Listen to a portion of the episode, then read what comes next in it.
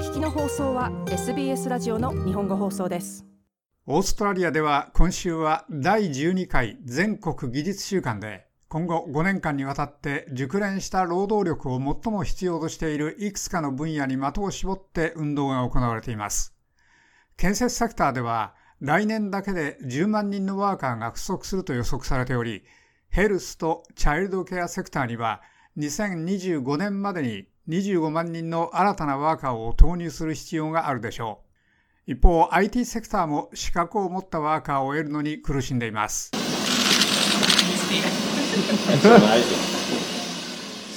連邦政府のアンソニー・アルバニージー首相は、チェローニ宝石社の仕事場を訪れ、そのビジネスをオーストラリアの移民の大成功物語だと述べました。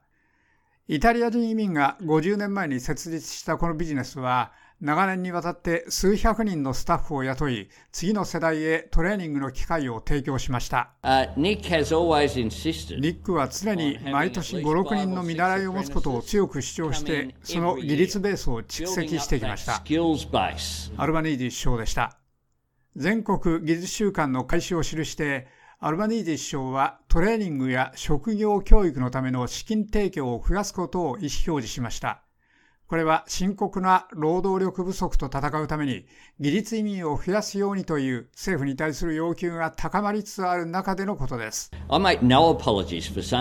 私はその回答の一部は移民だというのは正しいと思いますが、それはそれだけではありません。トレーニングすること、オーストラリア人に技術を与えることです。我々はオーストラリア人にそれらの機会を与えたいと思います。再びアルバニーディ首相でした。新しいデータは看護師、シェフ、幼児教育の教師、電気工など10の職業が最もワーカー不足が深刻なことを示しています。IT セクターでは大きな成長が予想されており、最近、テイフのサイバーセキュリティを卒業したジェイミー・マクドナルド氏は、両親の強い勧めで無料のテイフコースに入ってコンピューターのキャリアを持つとは今までに思ったことはなかったと述べました。彼は情報テクノロジーの特殊分野を見つけ、この10月に韓国でクラウドコンピューティングの分野でオーストラリア代表としてコンテストに参加する予定です。私は明らかに学校でコンピューターに多くの時間を使いました。私は実際に12年生で IT コースをしました。しかし、決して本当にコンピューターや IT 技術に強い関心はありませんでした。上級ディプロマでそれをして、このクラウドコンピューティングの道を開いたのは極めて大きかったです。なぜなら私はこれ以前にクラウドコンピューティングを考えたことはなかっただろうと思うからです。私は機会を得て本当に嬉しいです。マクドナルド氏でした。建設ワーカーと土木エンジニアも技術再建の中心として特定されましたし、ヘルスケアと社会援助セクターは2025年までにあと25万人のワーカーが必要だと見積もられています。人間サービススキルズ機構の CEO ジョディ・シュミット氏はそれは常にスタッフ不足に直面している産業だと述べました。我々は本当にそれらのセクターで働く人々をもっと多く引きつける必要があります。そして彼らは我々の福利厚生やヘルスを増進する決定的に重要なサービスを届けているので、彼らが大切にされる必要がある方法で彼らを大切にする必要があります。シュミット氏でした。